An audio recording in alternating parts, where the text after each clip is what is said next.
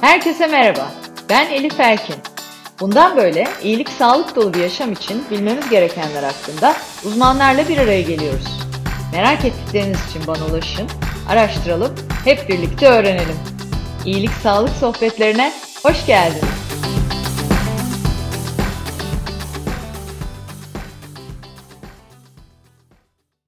İyilik Sağlık Sohbetleri'nin yeni bölümüyle karşınızdayım. Bu bölümde konuğum Türkiye'de kişisel gelişim uzmanı titrini kullanan ilk insan, başarı düşünürü, başarı konuşuru, başarı yazarı Mümin Sekman. Ee, Mümin Bey, iyilik sağlık sohbetlerine hoş geldiniz. Hoş bulduk, hoş bulduk. Ee, aslında dinleyenler sizi tanıyor ee, ama ben yine de böyle kısaca bir e, aktarmak istiyorum. Mümin Sekman İstanbul'da doğdu. Ankara Üniversitesi Hukuk Fakültesini bitirdi ama hukuk alanında hiç kariyer yapmadı. Bu da enteresan yani bu kadar zor bir Evet. fakülteyi bitirip bu alanda hiç kariyer yapmamak konuşacağız. Başarılı insanları inceleyip sıfırdan zirveye yükselme modelleri geliştirip başarılı olmak isteyenlere anlatmayı meslek ve misyon olarak kendine seçti. Uzun yıllardır da bu konuda gerçekten e, çok emeği var, çok ürünü var. E, şimdi yayına başlamadan evvel ufak bir sohbet ettik. Bambaşka da bir içgörü de şu an başladığı yere göre. E, o yüzden onu da ayrıca konuşmayı unutmamak için bir e, not olsun bu. 100 Hı binden fazla insana seminerlerle ulaştı. 25 yılda 24 kitap yazdı. Her Şey Seninle Başlar kitabı 1 milyon 300 bin baskıya ulaşarak türünde Türkiye rekoru e, kırdı diyebiliriz. Başarılı olmanın öğrenilebilir olduğuna inanan Mümin Sekman, dünyanın metrekaresine düşen başarılı insan sayısını arttırmayı amaçlıyor. İnsanın amacını bu kadar net, bu kadar yalın ifade edebilmesi de bence çok kıymetli, e, çok da güzel bir amaç tabii. Çok da sorun var, o yüzden hemen sorulara geçiyorum. Evet. Şimdi 25 yılda 24 kitap değil mi? Doğru söylüyorum hı. yani yanlış Evet, bir evet, değil. evet, doğru. Hı hı. ve rekor satışlar yani hep böyle bir yerlere de dokunuyor yazdıklarınız. Hani kitap okuma oranlarının bu kadar düşük olduğu bir ülkede de gerçekten bir başarı. Bugün zaten e, podcast boyunca herhalde en çok kullanacağımız kelime başarı olacak. Evet, Ee, şimdi hani sizin amacınız başarılı insanları incelemek, onları sistematize edip e, daha az başarılı olanlara, başarısız olanlara da bir hı. yol haritası çıkarmak. Onu soracağım ama önce sizi soracağım. Siz kendinizi incelediniz mi? Ee, bu başarıyı siz neye bağlıyorsunuz? Evet, ilk başta tabii e, kendimi e, bir taslak vardı. Her şey böyle işte boş bir taslak, e, beyaz bir sayfaya çizdiğiniz tas, das- taslakla başlar. Film afişleri, işte kitap senaryoları veya roman içerikleri. Benim başlangıcımda böyle bir peçete vardı. Okul kantininde arkadaşlarla konuşurken şöyle bir fikir aklıma geldi. Ya birisi gitse kendi alanında sıfırdan zirveye gelmiş ve kalmış, hak eden insanları incelese, bunların nasıl başarılı olduklarının bilgisini alsa, sistematik ve bütüncül bir şekilde güvenilirlik, geçerlilik denetiminden geçirse, sonra da bunu başarılı olmak isteyen, bu bilgilere erişim fırsatı olmayan insanlara anlatsa. Çok daha güzel olmaz mı? Çünkü bu bilgiler ölünce o kişilerle beraber toprağa karışıyor. O Tabii. zaman internet de yok. Böyle bilgilerin hani çok da yayılma hızı da düşük. Neden tıp fakültesi var? E, inşaat fakültesi var, hatta hukuk fakültesi var, başarı fakültesi yok. Yani biz insanlar başarılı olmak istiyoruz. Aşkta Evet, başarı istiyoruz, kariyerde başarı istiyoruz, finansta başarı istiyoruz, sağlıkta başarılı olmak istiyoruz. E, dolayısıyla bunu nasıl yapılacağımıza dair bilgi yok. Sağdan soldan toplama bilgilerle, birbiriyle uyumlu olmayan bilgilerle başarılı olmaya çalışıyoruz. Sonuçta da e, istediğimiz sonucu alamayınca da ya kendimizi etiketliyoruz, ben başarısızım diyoruz. Ya alanımızı etiketliyoruz, bu sektörde başarılı olmaz diyoruz. Ya şirketi etiketliyoruz, bu şirkette başarılı olmaz diyoruz. Ya da ülkeyi etiketliyoruz, bu ülkede evet, başarılı olmaz, coğrafya kaderindir deyip e, iyice e, azmimizi bırakabiliyoruz. Bu anlamda ben de dedim ki bu işi yapan biri olsa ne olur? Gerçekten üzerime alınmamıştım ilk önce. Yapan biri olsa evet, ne olur? Ne güzel olur. Yapsalar da yemeği yesek diye bir bekledim. evet.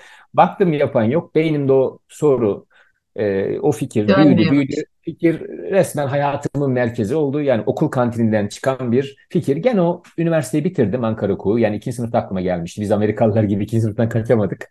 Evet, a- e, gibi. aile şey dedi mi? Oğlum sen yine bir hukuk fakültesini bitir de ondan sonra ne yapacaksan yap Evet, hem evet hem Diplomanı aile hem de şeyler hani bunu yapamamış da şimdi bunu yapmaya çalışıyor diye böyle bir başarısızlık görünümü olmasın diye oradan başladım. Gerçekten 25 yıl boyunca başarı, başarı üzerine düşünüp konuşup yazdım. 24 kitap e, ve bir sürü seminer. Yani bunu bir tür sosyal kalkınma olarak da görüyorum. Yani Tabii. insanların başarılı olmak için ihtiyaç duyduğu bilgiyi diyelim üretmeye çalışıyorum. Başka birisi toplumun sağlığa bakış açısını bilinçlendirip geliştirmeye çalışıyor. Bir başkası finansal okuryazarlığını toplumun. E, bunlar herkes bu işi milli eğitimin yapmasını bekliyor ama milli eğitimin e, her şeyi yapmasını beklemek de rasyonel bir beklenti değil. E, dolayısıyla bireylerin de sorumluluk alıp sağlık okuryazarlığı, başarı okuryazarlığı, finans okuryazarlığı gibi medya okuryazarlığı gibi farklı alanlarda entelektüel e, insanların çıkıp bu konuda toplumu eğitmesi, geliştirmesi, sistematik ve bütüncül bir şekilde kullanışlı bilgi üretmesi gerektiğini düşünüyorum. Ben de hayatımı buna adadım. Başarı kısmına e, ömrümü feda ettim. Pişman değilim. Harika, harika. Ee, peki burada e, sizin bu anlatımlarınız en çok kime dokunuyor? Yani başarısız insanlar mı burada Hı hı. e, bu e, tetiklenmeyi yaşıyor diye soracağım hı. cevabını bilerek. E, yoksa başarılılar mı e, daha fazla ilgiyle dinliyor ya da ha bir dakika bu da mantıklı dur ben şunu da bir deneyeyim ya da bir dakika ben de böyle davranıyorum diyor. Yani Evet. normalde ne Evet. bekleriz? Daha az başarılı Evet. olanların. Tabii Evet, yani normalde e, çok daha e, az başarılı veya hayallerini gerçekleştirememiş insanların o başarı bilgisine daha fazla değer vereceğini Evet, düşünmüştüm. O konuda bir hayal kırıklığı yaşadım. Yani evet, o insanlar başarısız olduğunda neden başarısız olduğuna dair açıklaması da başarısız oluyor. evet. Yani başarısızlıktan dolayı ortada bir başarısızlık, bir cinayet var ve bundan Evet, dolayı bir sorumluluğunu kabul etmek yerine aşırı derecede suçlama eğilimine girebiliyor. Aşırı derecede öfkeli bir şekilde dışarıdaki faktörleri suçlaması ürettiği sonuca kendi katkısını görmesini engelliyor. Bu da gelişmek için bir zemin bulmamızı zorlaştırıyor. tabii, Elbette dışsal faktörlerle içsel faktörlerin toplamı başarı ve başarısızlığı getirir. tabii, Ama tamamen dışsal faktörlere, şimdi insanlar kaybedince genelde tamamen dışsal faktörlere bağlayıp, suçlayıp, e, söylenerek e, ortadaki sonuçtan sorumluluğunu görmeyi reddediyor. tabii, Başaranlarda da şöyle bir hata olabiliyor. Hepsinde değil ama bazılarında. Onlar da başarıyı tamamen içsel faktörlerine bağlıyor. Dışsal faktörlerin katkısını, rolünü görmüyor. Bu da tabii, kibre götürebiliyor. tabii, Yani başarısız olduğunda sürekli e, dışarıyı, dış faktörleri suçlamak da başarılı olduğunda tamamen her şeyi kendi yaptığına bağlamak da eşit derecede bir algı illüzyonu. Kesinlikle, kesinlikle öyle. Maalesef öyle. Ee, bir de konuştuk ya yani hepimiz aslında hayatımızı başarılı kılmak hı. istiyoruz. Bu Evet. E, rakamsal bir şey de olmak zorunda değil. Aslında Evet. siz bu kadar Evet. çok başarı konuşup okuyup yazıyorsunuz. Bir başarıyı belki tanımlamak lazım. Yani nedir bu başarı? E, göreceli bir şey midir yoksa bir şey başarılıysa herkes için mi başarıdır? E, kriterler nelerdir? Belki biraz onu açabiliriz. Evet. Şöyle düşünebiliriz. Başarıyı üç seviyede tanımlayabiliriz. Yani üçü birbirinin tamamlayıcısı, tencere kapak ilişkisi gibi. Dolayısıyla ancak öyle tam anlaşılabiliyor. Bir içsel başarı var. İçsel başarı kendi içimizdeki duygularımız, davranışlarımız, e, hedeflerimiz, hedeflerimiz için kendimizi disipline etmemiz gibi tamamen kararlarımızı almamız, hayatımızın yönünü ve yolunu doğru seçmemiz, içsel netliğimiz. Bunlar içsel başarı ve bunu başkası sizin yerinize yapamaz. Tabii, Yani bir öğrencinin ders çalışması, konuya konsantre olması, bir proje üzerine çalışan kişinin projesi üzerine konsantre olması içsel bir çabaya dayalı. Dıştan başka biri bunu yapamaz. İnsanın girilmez sınırları var. İçsel başarının bir ötesinde kişisel başarı var. Yani ben birey olarak kendi e, hayal ettiğimi ne kadar hayatımda görüyorum. Hayal ettiğimi hayatımda görüyorsam ve hayata başladığım yer ile bugün geldiğim yer arasında büyük bir mesafe varsa kişisel başarılı e, insan olarak görülebilirim. Üçüncüsü ise toplumsal başarı. Toplumsal başarıda şöyle bir şey var. Senin bir hayalini gerçekleştirmen e, kişisel başarı için yeter ama toplumsal başarı için yetmez. başkalarına göre ne kadar iyisin? Yani aynı hedefi isteyen kıyaslama havuzundaki diğer insanlara göre ne kadar iyisin? Üniversite sınavına girdin, istediğin bir bölüm vardı. O bölümde eve yakın e, yüksek okuldu, meslek yüksek okulu. Orayı kazandın. Kişisel olarak başarılısın ama 381.sin. Ama üniversite sınavının bir de birincisi var. Onunla aynı toplumsal başarıya sahip değilsin. Çünkü o 3 milyon kişinin birincisi oldu. Onunki evet. toplumsal başarı. Önüne mikrofon konuyor. Hani evet, e, evet. akşam ana haberlere çıkıyor. Toplumsal başarıyla da bireysel başarıyı böyle ayırabiliriz. E, ve belirli başarılar toplumsal başarıyı da gerektirir. Mesela tıp fakültesini kazanmak istiyorsan ilk 18 bine girmen gerekiyor üniversite sınavında. Tabii. Yani Somut kriterler var. Tabii. Evet, objektif ve karşılaştırmalı. Yani kişisel başarıda kişi kendini içinden kıyaslar. Düne evet. göre iyiyse, hayaline gelecekteki yere yakınlaşmışsa kendini başarılı sayar. Ama toplumsal başarıda bireyleri bireylerle kıyaslarız. Aynı hedefi peşinde koşan insanlara göre ne kadar üstün performansın var. Her evet. sene en çok gişe yapmak isteyen filmi yapan, yapmaya çalışanlar var değil mi? En çok gişe yapan film, en çok vergi ödeyen iş insanı veya evet. e, gibi yani en çok satan kitabı yazanlar. Böyle bir şekilde bir kıyaslama havuzunun içinde yüksek performans göstermek toplumsal başarı demek. Böyle üç boyutlu. Evet. Burada da sanırım bütün hikaye aslında önce kendinizle yaptığınız anlaşmayla başlıyor. Yani ne istiyorsunuz gerçekten? Başarının tanımı sizin için ne? Kişisel evet. başarı sizin için yeterli olabilir ve mutlu olabilirsiniz. Evet. Toplumsal anlamda başarılı olma hayaliniz olabilir. E, o hayale de koşmaya devam edip kendinizi o karşılaştırmalar, o kriterler doğrultusunda da geliştirmeye devam edip yine evet. mutlu olabilirsiniz. Değil mi? Yani çok evet. kişisel evet. bir tarafı var yani tanımda da. Tabii Evet yani tabii orada şu da tartışılabilir. Hani mutluluk başarının ölçütü müdür? Hani kişi e, kişisel veya toplumsal başarıyı seçtiğinde mutlu olacaksa doğrusunu yaptığını düşünebilir. Ama Anladım. bunu düşünmesi onun doğrusunu Başarılı yaptığı anlamına değil. gelmez. Çünkü e, başarının tek metriği mutluluk olmayabilir. Yani başarının ölçütü olarak, göreceli olarak hani en mutlu insanlar tarih kitaplarına girmiyor. Yani bugün e, baktığınız zaman başarı bazen de büyük bir hedef için büyük mutsuzlukları da göze alıp gene de o görevinin gereğini yapmak. Yani Marie Curie'ye bakıyorsun, şuna Tabii. bakıyorsun. Hani bunlar sırf böyle hani e, İsveç'te bir, böyle bir yoga kampında yoga yaparak e, radyum ve polonyum evet. bulmuş insanlar değil. Yani Doğru. bu anlamda onun bedelini ödemiş. Evet. Insan. Burada evet. Çok özür dilerim. Burada bir önemli bir ayrım var. Mutluluk karşıtı değil bu arada başarı. İki tip mutluluk var. Biri hedonik mutluluk, öbürü ödemonik mutluluk. Hedonik mutluluk sadece yaptığında kendini hissettiren e, şeylere deniyor. İçinde acı yok. Yani evet. hedonik mutlulukta acı yoktur. Sadece keyif aldığın şeyi daha çok yap, acı veren şeyden kaç şeklinde daha epiküryen, evet. daha hedonik mutluluk. Ödemonik mutluluk işte olimpiyat sporcusunun yaşadığı mutluluk. Yani içinde e, ter var, zorlanma var, acı da var.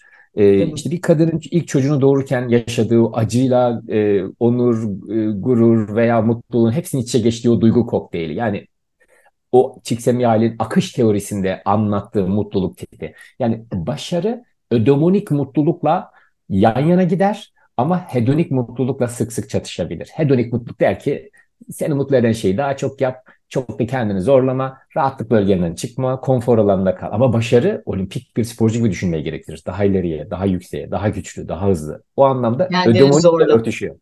Evet. Doğru, doğru. Aynen öyle. Aslında belki de şimdi siz söyleyince e, bir anda böyle bende de bir şimşek çaktı tabii. Doğru. Birazcık o yani tamam onu yapmadım ama ben böyle daha mutluyum bazen de her zaman olmamakla birlikte. Hı hı, hani hı. bir e, işin bahanesi ya da bir e, kılıfı da olabiliyor.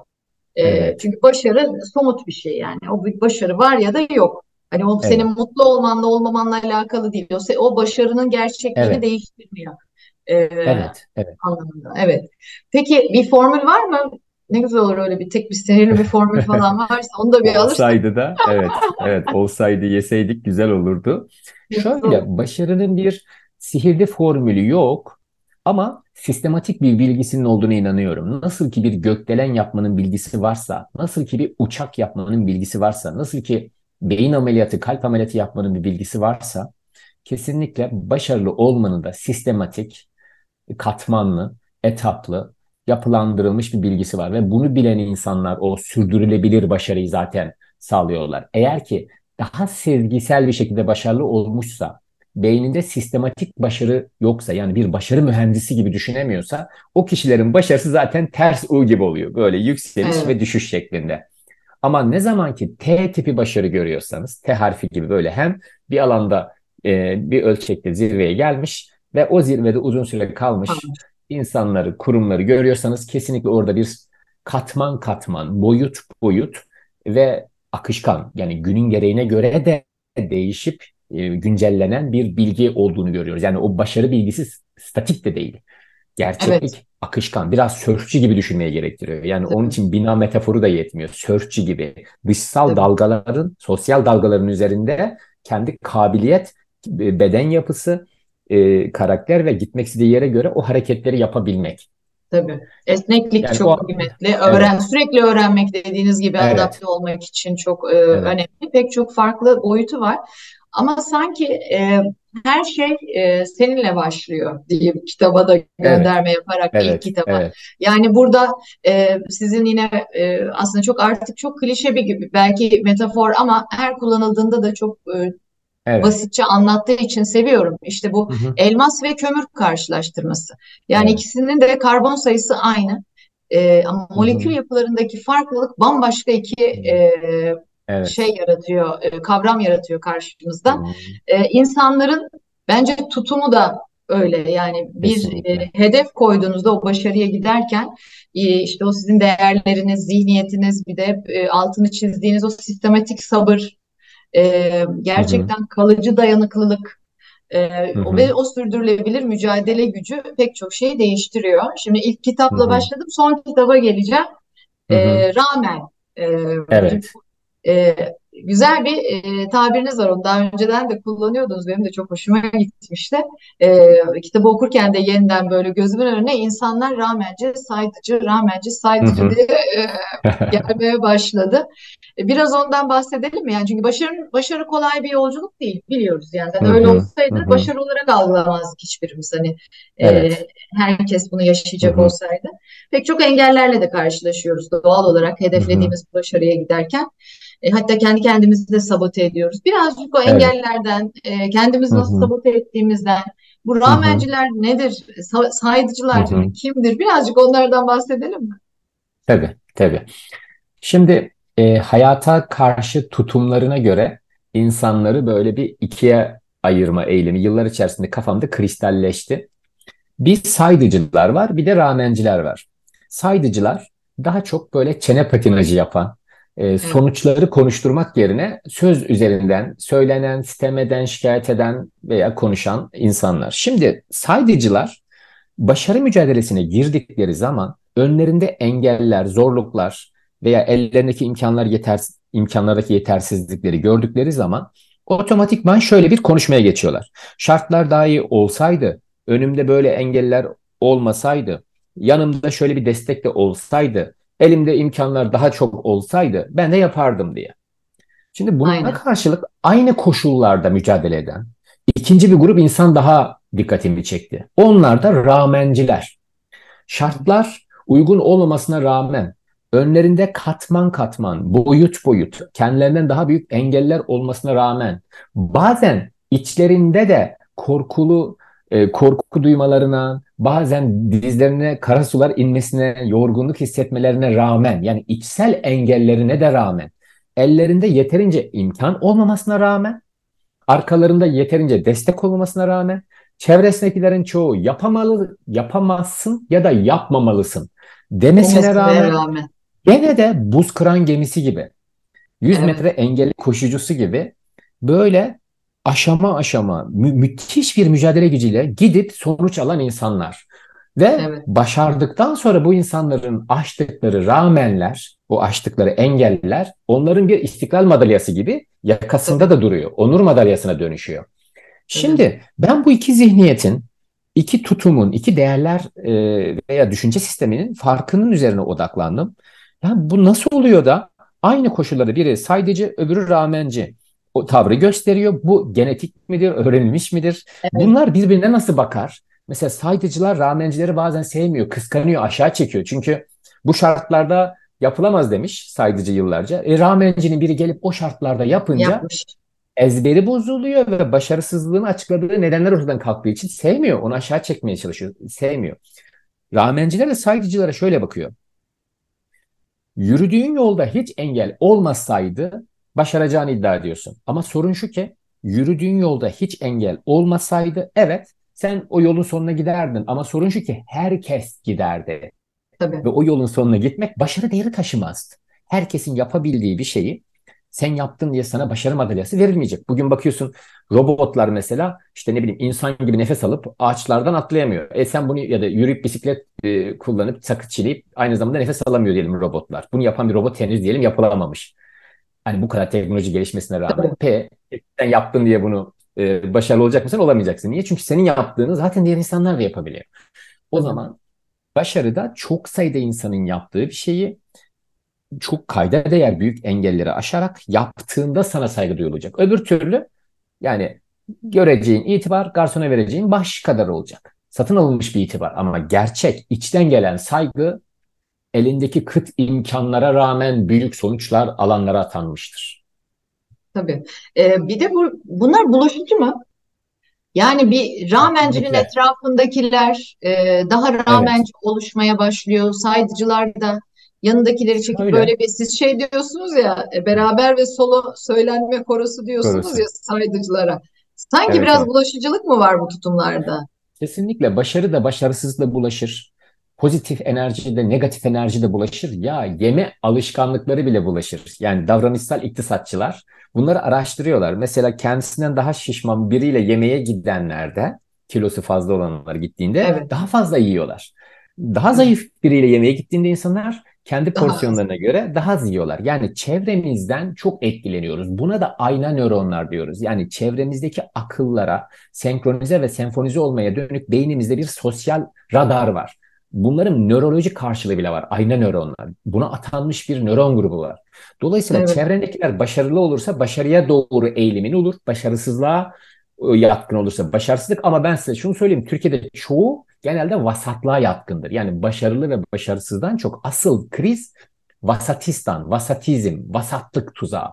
Yani Evet. ortalama. Hani başarılı değil, başarısız da değil, vasat, ortalama her şey. 60'ı Ortalama aşma, yemekler. 50'den şaşma. Değil mi? Öyle bir tabir Tabii. vardı. Yani Evet, evet ortalama. asıl insanların vasatizme direnişi bu ya bu vasat bunun ötesine geçmek. Çünkü vasat bir şekilde bir şey ortada bir şey var demektir. Yani tabakta bir yemek var. Hani yok değil ama vasat vasatın ötesine geçmek asıl büyük başarıyı getirecektir. Kesinlikle öyle. Ee, ve de bunu görüyoruz. Etrafımızda çokça da deneyimliyoruz. Bir de tabii Evet. bu ramenci olmak ve saydıcı olmak tarafı Evet. aslında e, doğal olarak insan olduğumuz için hani e, değişkenlik de gösterebiliyor sanki aynı kişi içinde. Tabii. Yani bazen bir Tabii. bakıyorsunuz bir konuyla ilgili ya da bir alanla ilgili, işle ilgili bir ramenci tavır e, sergilerken başka bir alanda aynı e, tavrı sergilemeyebiliyor da insan. Bu da doğamız gereği Evet. herhalde değil mi? Yani Tabii Montaigne'in bir sözü var. Montaigne'in e, söyledin mi? Pardon. Araya yo girmiş yo olmayayım. dinliyorum. Hayır hayır dinliyorum. Montaigne'in bir sözü var. Ben bunu hemen her kitapta e, alıntı yapıyorum. E, bana göre insan doğasını en iyi özetleyen cümle. Her insanda insanlığın bütün halleri vardır diyor Montaigne. Tabii. Yani içimizde özgürlük eğilimi de var. Belki tırnak ifadeyle söylüyorum. Kölelik eğilimi de var. Çalışkanlık eğilimi de var. Tembellik eğilimi de var. İçinizde cesaret de var. Korku da var. İçinizde netlik de var. Kafa karışıklığı da var. İyilik de var. Kötülük de var. Sadece bunların oranları ve dozları farklı farklı Evet. olabiliyor. Yani birinin akıl kapasitesi, akıllığa eğilimi daha yüksek, öbürünün akılsızlığa eğilimi, irrasyoneliğe eğilimi daha yüksek olabilir ama toplamda akıllı insanlar da bazen bazı alanlarda saçma şeyler yapabilirler. Dolayısıyla hayat çizgi filmlerdeki gibi Şirinlerde öyledir ya hani Şirin Baba iyidir, Gargamel kötüdür. Yani mesela çocuk çizgi filmlerinde bir protokoldür bu.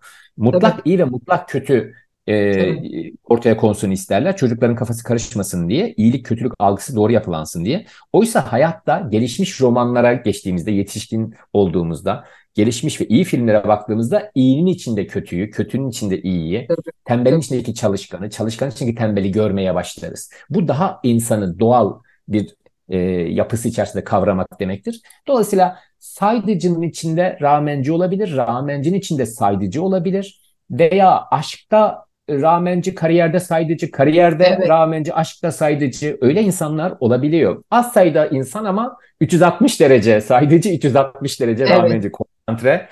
Bu evet. arada yani e, saydıcı ve ataletli, tembel eğilimi %20 civarında. Yani uluslararası araştırmalara kronik erteleyici denilen, yani illa saydıcı evet. olmayabilir bunlar ama kronik evet. erteleyicilerin oranının %20 civarında. Evet. E, yani rağmencinin yüzde seksen olması sevindirici öyle söyleyeyim en azından.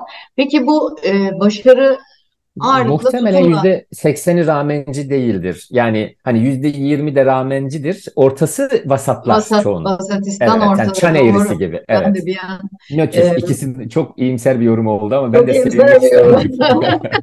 Çok iyimser oldu. Evet, hayatımız çan eğrileriyle dolu zaten. E, şimdi burada başarıyı hep konuşuyoruz.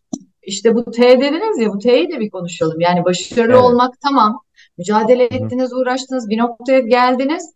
E, ama sonrasında da yine kendi hedefleriniz doğrultusunda başarınızı korumak istiyorsanız da hani bunu sürdürülebilir kılmak da kolay bir şey değil, değil mi? Yani Hı hı. bunun da Evet. bedeli var. Sürdürülebilir başarı mümkün mü? hı. Hı Elbette hı. mümkün Hı olduğu kişileri görüyoruz. Bu illaki hı. hani çok ekstrem e, Aziz Sancar mı sadece sürdürülebilir başarılı olabilir gibi hani böyle çok hı. E, çok mu az onun oranı? E, ne yapmak lazım e, sürdürülebilir başarı için? Kendimizle nasıl konuşmak lazım? Belki yine oradan başlıyor her şey. Hı hı. Hı. Evet, e, iki büyük mücadele var aslında. Başarılı olmak dönemi, başarılı kalmak dönemi. Belki buna üçüncü bir e, katman daha ekleyebiliriz. İnsanları başarılı yapmak dönemi. Yani sizin gibi sizin alanınızda ekol ve okul olup başka başarılı insanlar yetiştirmek. Hani Sezen Evet, Aksu da yapmıştı, Mehmet Ali Birant yapmıştı. Yani bütün bugün televizyondaki bir evet, sürü figür onun okulundan, onun yanından çıkan stajyer çocuklar bakıyorsunuz. Şimdi evet, bu anlamda e, başarılı olmak, başarılı kalmak ve başkalarını da başarılı yapmak. E, evet başarılı kalmak kısmına geldiğimizde, o sürdürülebilir başarıya geldiğimizde bir, hedefinden büyük olacaksın. Yani başardığın işten büyük olman gerekiyor ki ona daha hükmedebilebilirsin. İki, bütüncüllük. Yani eklektik bak bakış değil, sistematik ve bütüncül bakmak önemli evet, oluyor. Üçüncüsü, başarıyı bölüşmeyi bilmek. evet, Ee, Türkiye'de takım halinde elde edilen başarılar isterse bu televizyon dizisi olsun, isterse futbol takımı olsun yani Galatasaray'ın gidip UEFA kupasını alması olsun ya da bir popüler bir dizinin patlaması olsun hep bir bölüşüm sorunu çıkartıyor. Yani maddi ve evet, manevi o başarının ödüllerinin geri dönüşü, bölüşümü, adil bir şekilde geri dağıtımı nasıl olacak? Çünkü sürdürülebilirliği bu sağlayacak. Bir seneliğine, iki seneliğine insanlara inandırabilirsiniz. Dersiniz ki bakın başarılı olacağız ve bu bizim hayatımızı değiştirecek. Şöyle ödüller alacağız. Ama o ödülleri aldığınızda insanlar artık bunu nasıl dağıtıldığını, adalete, başarı adaletine bakacaklar. Ve ilginçtir o başarı adaleti gerçekleşmezse sizin motivasyonunuz manipülasyon olarak algılanır. Der ki ha bizi böyle e, kandırdı, istediğini aldı, e, ödüle gelince bizi tanımıyor. Maddi ya da manevi ödüller. E, bu anlamda başarı adaletinin, başarının bölüşmesinin doğru bir şekilde yapılanması ve anlatılması.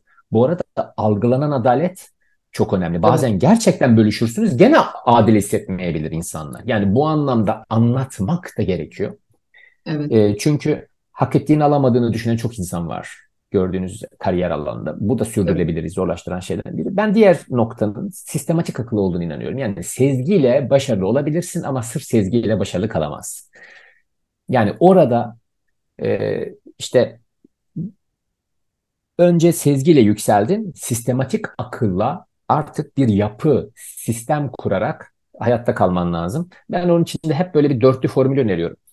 Motivasyon başlatır, irade süz- sürdürür, takım çalışması büyütür, sistem devamını getirir. Yani sürdürülebilirliği getirir. Sistem sen işin başında değilken işlerin ne kadar iyi gittiğini gösterir. Bu anne baba için bile geçerli. Sen başında değilken çocukların doğru olanı ve sistemin işin görevin gereği ne kadar iyi yapıyorlar. Patronsun, sen gözün üzerinde değilken, sen başlarında durmazken e, görevlerinin gereğini ne kadar iyi yapıyorlar. Bu çalışma ahlakıyla ilgili tabii. Başkası bakmazken işini yapmak. Bu anlamda sürdürülebilirliğin öyle birkaç boyutu var.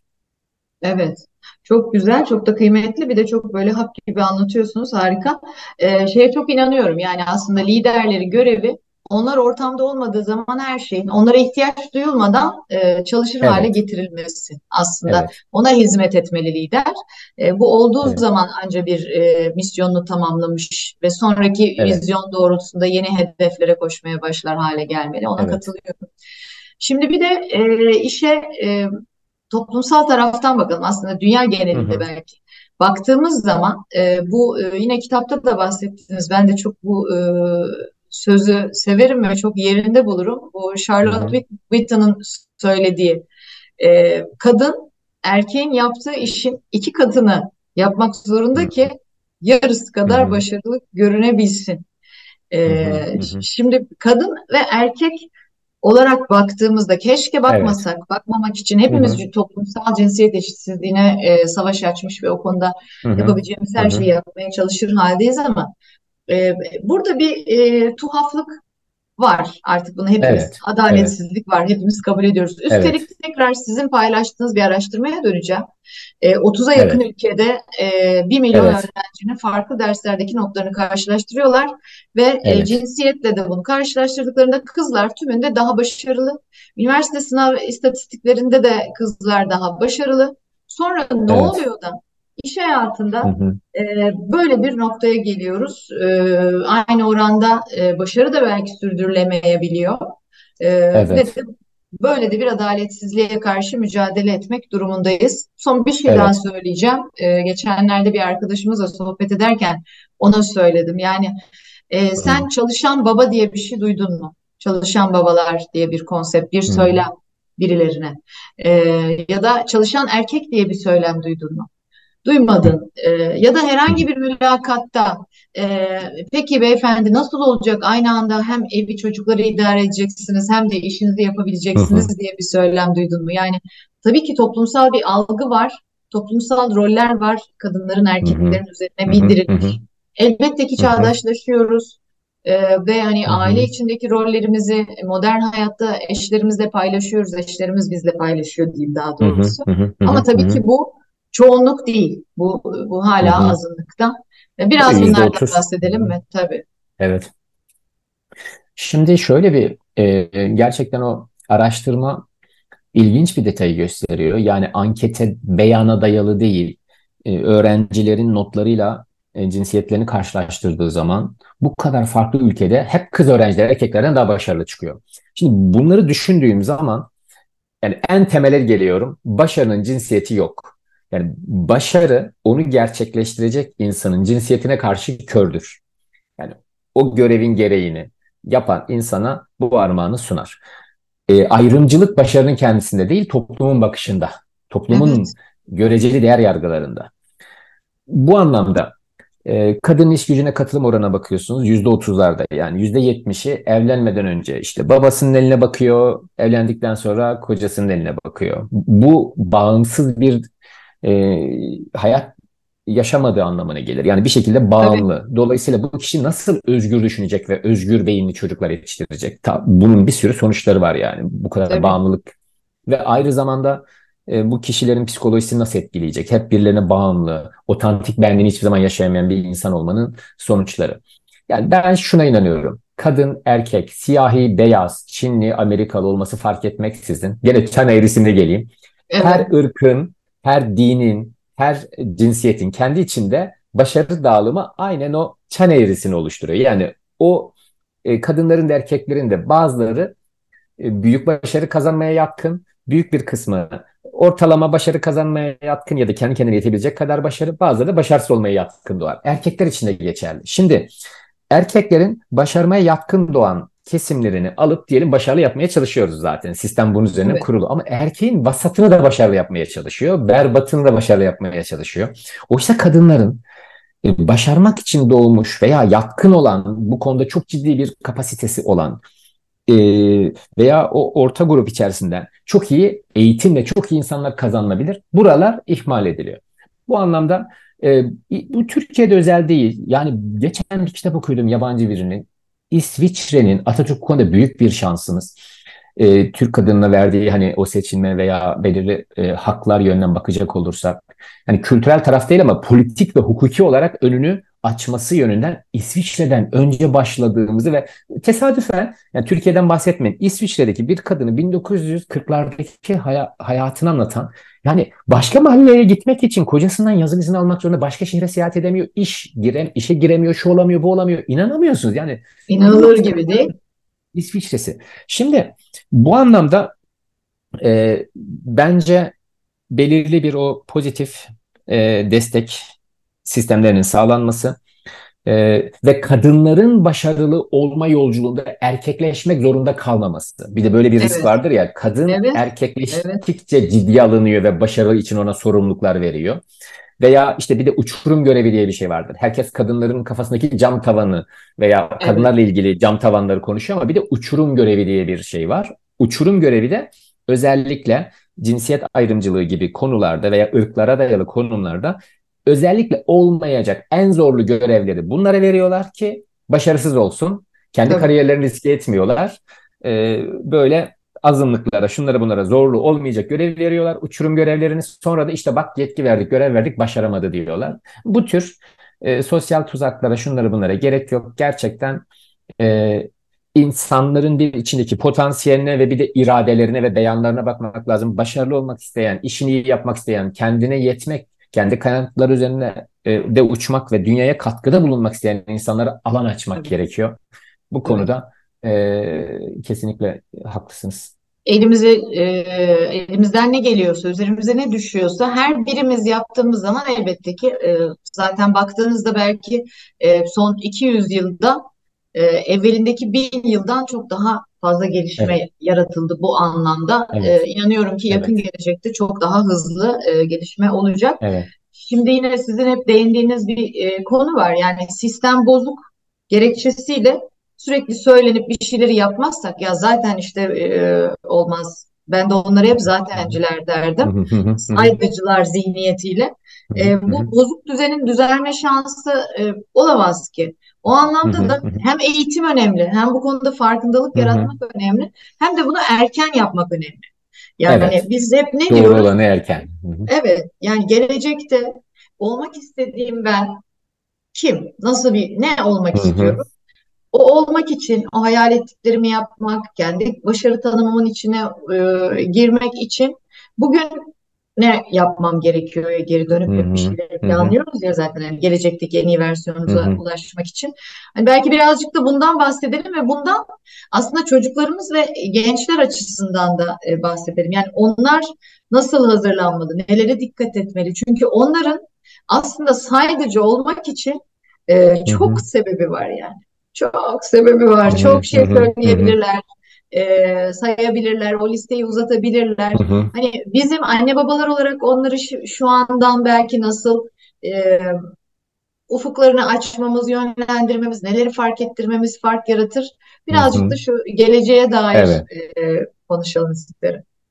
Şimdi hani o bir ben var benden içeri değişini evet. biliriz. Ee, aslında üç ben var benden içeri. Yani Doğru. hepimizde üç ben var, e, üç benliğimiz var içimizde yaşayan. Biri geçmiş benliğimiz, e, bir şu anda yaşayan benliğimiz, öbürü de gelecekte olacak, gelecekte yaşayacak olan benliğimiz. Bu üç benlik arasındaki ilişki aslında çok önemli. Bu arada çok çalışan bir arkadaşım var. Dedim ki gelecekteki sen bugünkü sene çok teşekkür edecek. Ee, e, nereden biliyorum? Şundan dedim. Ben 20 yaşında 20 yaşındaki halime çok teşekkür ediyorum. 20 yaşındaki halim gerçekten bugünkü ben için gerçekten çok doğru e, çabalar göstermiş. Onun o fedakarlıkları 20 yaşında çok daha farklı bir hayat yaşayabilirdi. Ama onun e, yaptığı çalışmalar bugünkü ben için çok ciddi bir e, altyapı yatırımı e, ve Olsun. avantaj sağladı. Teşekkür, kendi içsel bir minnettarlık hissim var bu benliklerim arasında. Evet. Ve gelecekteki bene de e, enkaz devraldım diye bir şey olmasın diye orada sağlığıma falan ederim.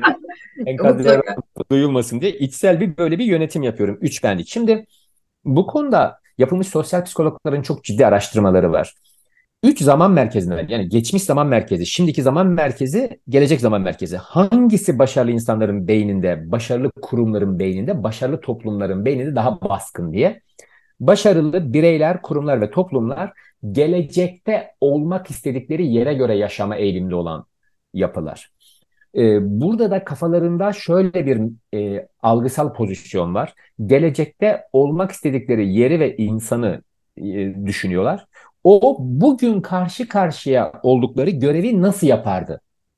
Bunu düşünüyorlar ve buna göre eyleme geçiyorlar. Yani anlık istekleri değil. Evet, Gelecekte evet. olmak istediğin insan bugün karşı karşıya olduğun görev. İki tane görev var diyelim işte öğrenciyi düşünecek evet. olursak. Evet. Bilgisayarda kendince keyif çatıp oyun oynamak mı? Gidip ders çalışmak mı? Şimdi gelecekte kapıcı olmak istersen yapacağın başka bir şey. Kalp cerrahı olmak istersen yapacağın başka bir şey. Gelecekte olmak evet. istediğin insan şu an karşı karşıya kaldığın görevi nasıl yapardı?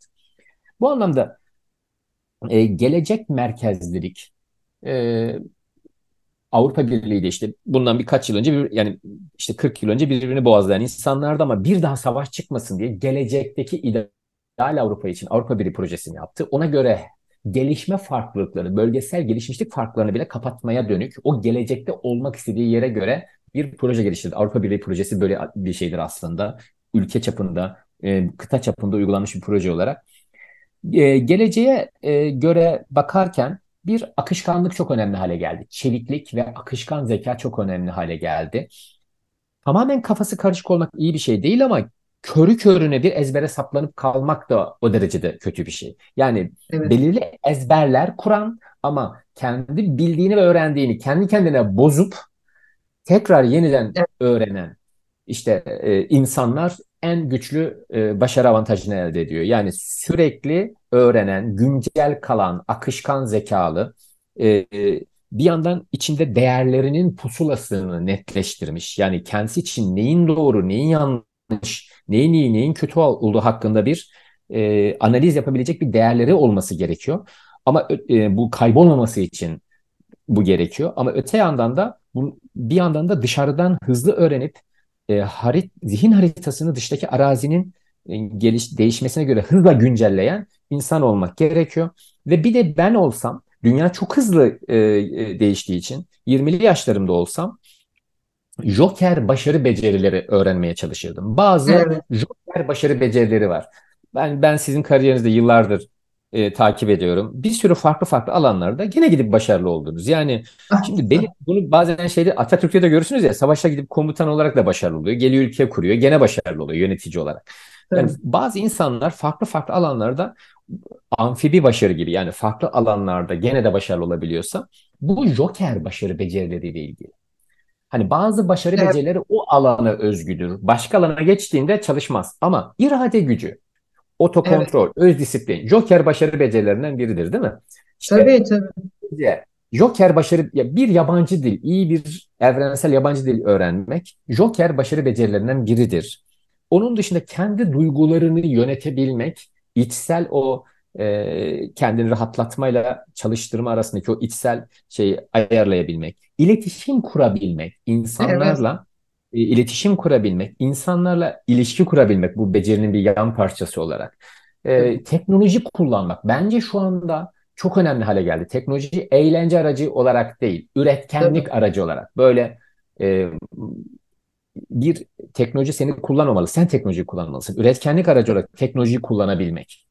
Bu anlamda böyle 8-10 tane Joker başarı becerisi var ve bu başarı becerilerine sahip olanlar meslekler arasında geçiş yaptığı zaman da gene hayatta kalabiliyor. Zaten çağımızda insan ömrü uzadığı için, dünya hızlı değiştiği için, teknoloji mesleklerin altını boşalttığı için artık M tipi insan başarılı olmaya başladı. Yani günümüz insanının hani eskiden I tipi vardı. Bir şeyle ilgili her şeyi bilen T tipi vardı. Bir şeyle ilgili her şeyi bilip her alanda bir şeyler bilen. Şimdi M tipi insan.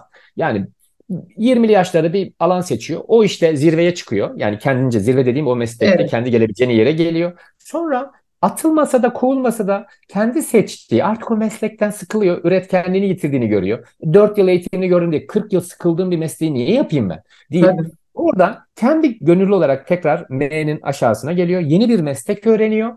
Arkasından yeniden zirveye çıkıyor. 5 yıl, 10 yıl onu yapıyor. O işi zamanla bırakıp büyük M gibi düşün. Büyük bir M harfi evet. gibi. Tabii küçük M olunca da bence maymun iştahlı gibi oluyor. Böyle 3 ayda evet. bir farklı evet. alana geçip tam böyle iyi derinleşmezse o da maymun iştahlılık olur ama büyük M hem de meslek aşkınızı da korumanızı sağlıyor. İşinizle aranızdaki o canlılığı, tutkuluğu da, tutkuyu da korumayı evet. sağlıyor. Yoksa 3 yıl sonra hedonik adaptasyon etkisiyle zaten o duygularınız monotonlaşmaya başlar. Böyle canlı, taze, fresh, içinizin Tabii. şen kalması için bu gerekiyor yenilenme. Evet, evet. Bana tanıdık geldi bu M tipi yaşam. Evet, evet. Aynen. Harika, vallahi çok güzel. E, umuyorum ki dinleyenlerin içinde e, böyle gerçekten formül vari e, söylemler oldu. Joker başarı becerisi de çok güzel bir tabir. Hepimizin yani sadece çocuklarımızın da değil yani bizlerin de aslında yaşam yolculuğumuzda sürekli olarak geliştirmesi gereken evet. beceriler bunlar. Çünkü bu geliştirmemiz gereken beceriler de değişiyor. Becerilerin ne evet. olduğu da değişiyor evet. zaman içinde. İşte Darwin zamanında söylemiş e, ne en güzelimiz, ne en e, yakışıklımız, ne en akıllımız adapte olabilenimiz hayatta kalacak diye. Bunu evet. da zaten e, çok gözlemliyoruz. Bir de şu var, e, çok katıldığım şimdi bu belirsizlik e, dünyası. İşte bu Amerikalılar farklı tanımlar koyuyor. E, bir şeyleri markalamak için işte bu kadar konuştuk yıllarca oradan evet. ekmekler yendi falan filan. Hı hı, hı. E, sanki belirsizlik yeni bir şeymiş gibi hayatımızda. İşte sonra pandemi hı hı. belirsizliği, pandemi sonrası belirsizlik hep böyle bir belirsizlik dönemi hı hı, konuşuluyor hı. ama belirsizlik hı hı. bir dönem değil. Bence artık bunu hepimiz anladık yani. Hı hı, belirsizlik hı. hayat zaten. Hani evet. e, Da Vinci söylemiş bundan 500 yıl evvel e, demiş ki belirsizliği kucaklayın. Demek ki o dönemde evet. Ortada hiçbir şey yokken de o belirsizlik hayatın içinde. İşte bun, bunların içinde o sörfçü metaforu da çok doğru. Yani hayatımızda karşımıza bir sürü dalgalar çıkacak. Bazen Hı-hı. sörfte ayakta olacağız, bazen yatarak da sürdüreceğiz yolumuzu ama bir daha evet. kalkacağız, bir daha kalkacağız. E, bence o tutku ve e, dinamizm de e, yaşamı evet. daha anlamlı kılıyor yani. E, Kesinlikle. O da kıymetli. İnsan, insan doğasında bir pergel yapısı vardır. Beynimizde, aşkımızda, kariyerimizde bizden pergel gibi bir sabit değişmez zemin ister ama öbür pergelin öbür ayağının da sürekli evet. dönüşmesini, değişmesini ister. Evet. Yani Doğru. hayatımızda bazı şeyler hiç değişmemeli. İşte Joker başarı becerileri Dünya evet. değişirken değişmeyen şeyler aslında. Aynı Tabii. şekilde ama hayatımızdaki hiçbir şey değişmezse sıkılıyoruz, monotonluktan bunalıyoruz, e, öyle şikayet ediyoruz. Her şey değişirse bu sefer korkuyoruz, kaos hükmedemiyoruz, kontrol kaybı e, yaşıyoruz.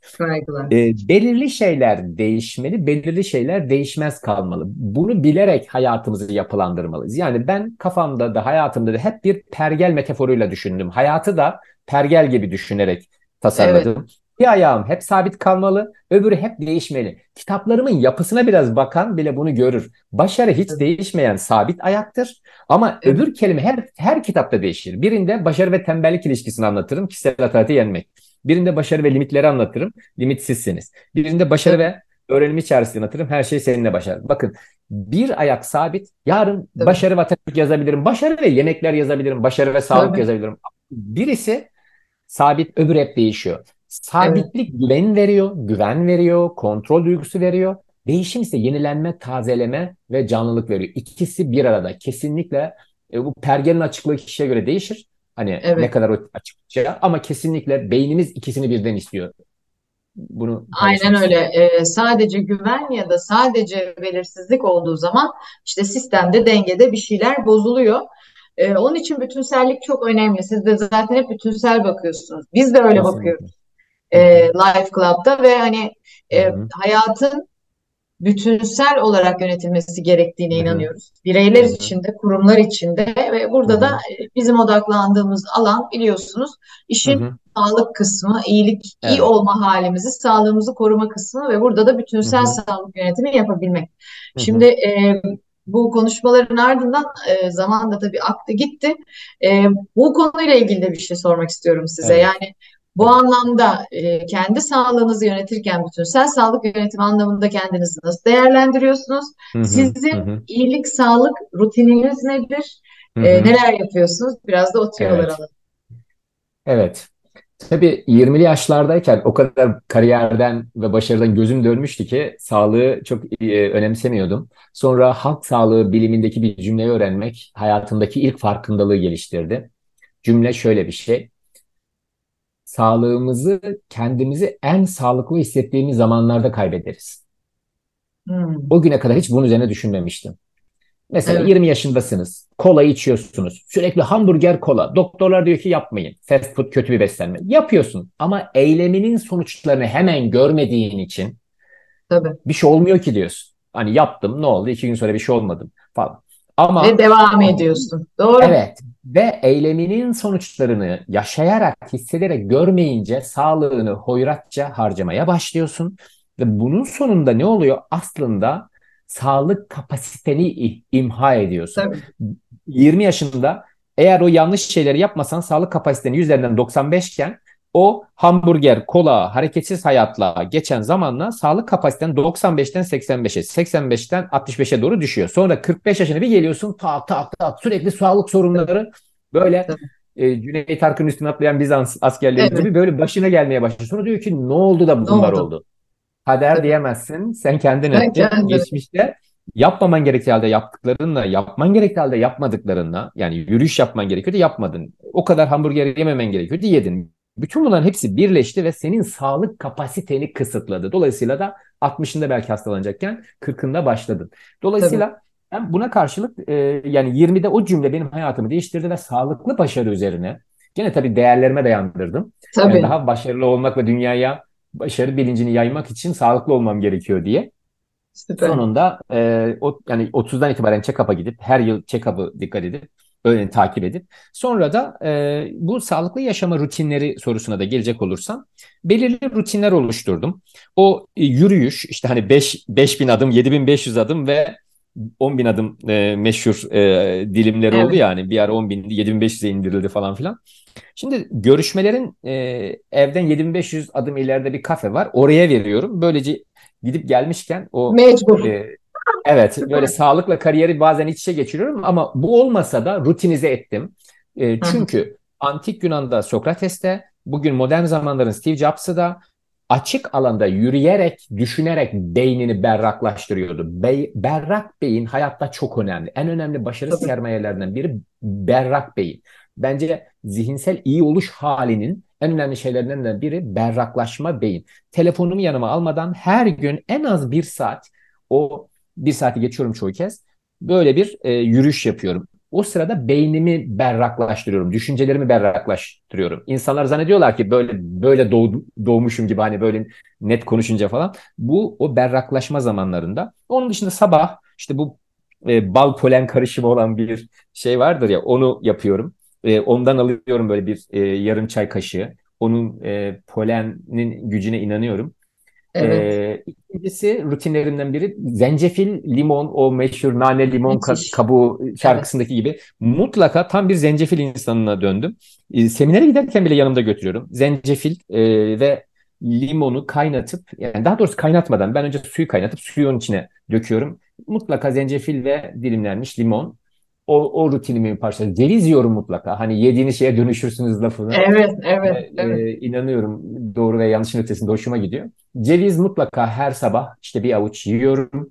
E, entelektüel performans için bunun önemli olduğunu düşünüyorum. Yine bir sağlık rutinlerinden biri e, yüksek beyin kapasitesi gerektiren, kompleks ve teorik düşünme gerektiren, e, karar almak için çok datayı işlemek gereken konuları sabah uyandıktan sonraki, kahvemi içtikten sonraki ilk iki saatte düşünüyorum.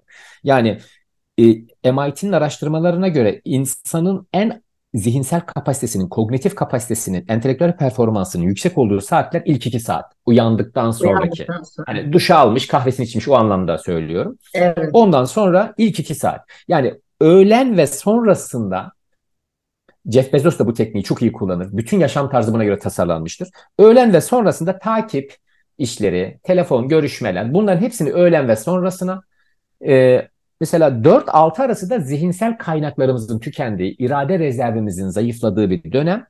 Araştırmalara göre kadınların ayakkabı aldıktan sonra en çok iade ettikleri saat de o 4-6 saati. Öyle mi? Çünkü irade rezervi zayıfladığı için dürtüsel davranıyor. Ayakkabıyı alıyor, iki gün sonra e, niye aldım bunu diye iade ediyor. Mesela bir arkadaşım vardı tamamen yanlış yapılandırmıştı hayatını. Sabah ilk iki saatte yoga, koşu falan. Ondan sonra akşam 4-6 arasında doktora tezini bitirmeye çalışıyor. Dedim ki yani Olmaz. bütün kabloları yanlış bağlamışsın. E, Evet. tersini yapman gerekiyor. Teorik düşünme, zihinsel karar almayı gerektiren, zekaya, düşünmeye dayalı işleri sabah uyandıktan sonraki ilk iki saatte yapmak da e, işimin bir parçası. Harika, harika tüyolar aldık. Ee, nefis. Şu e, şeyle ilgili, halk sağlığı tanımıyla ilgili ben de şunu söyleyeceğim. Ee, biz de onu çok görüyoruz, gözlemliyoruz. Bizim de sloganlarımızdan biri o. Yani 20 yıl sonraki yaşam kalitemizi bugün attığımız adımlarla biz belirliyoruz. Kesinlikle. O yüzden e, çok kıymetli hepimizin bu konudaki bilincini art, arttırmak. Zaten toplumun sağlığa bakış açısını değiştirmek, farkındalığı arttırmak için mücadelemiz de ondan. Bir Evet. arkadaşım da bana şunu demişti son, onu da söyleyeceğim, o da beni çok etkilemişti. Hmm, Ya dedi bizim dedi vücudumuzda deri olmasa yani ve, yani kıyafet giymezsek e, yolda yürürken kimin karaciğeri yağlanmış hani kimin bel çevresindeki yağlar var bütün bunları görür görür olsak kesinlikle herkes daha sağlıklı beslenirdi daha sağlıklı yaşardı. Doğru çünkü hani bir de e, kıyafetlerle de bazı şeyleri kapatıyoruz. Hele ki genç nesil şu an Evet. sadece eşofmanlarla takıldığı için kilo mu aldı verdi mi e, sağlıklı mı değil mi anlamak bile zorlaşıyor bazen. E, o da öyle benim için enteresan bir e, yorumdu. E, Onu da paylaşmak istedim. Evet. Çok teşekkür ediyorum. İyi ki geldiniz. Ee, çok keyifli bir sohbetti. Ee, umuyorum ki dinleyenler için de öyle olmuştur. Ee, çok çok teşekkür ederim. Ben de çok teşekkür ederim. Çok e, yararlı ve yenilikçi bir e, bir proje olduğunu düşünüyorum. E, çok da hoşuma gitti. Çünkü hep reaktif davranıyoruz. Kaza Evet, yaptıktan sonra araba sürmeyi öğrenmeye çalışıyoruz. Hayır, sağlıkta proaktif bakış açısı gerekiyor. kesinlikle. Sağlığımızı inşa etmemiz gerekiyor. Yani e, bu anlamda bence çok harika bir şey. Lütfen daha çok çalışın, daha çok anlatın, Evet, daha çok başarılı olun. kesinlikle söz veriyorum. Tamamdır. İlk fırsatta görüşmek üzere. Hoşça kalın. Görüşmek üzere. Teşekkürler.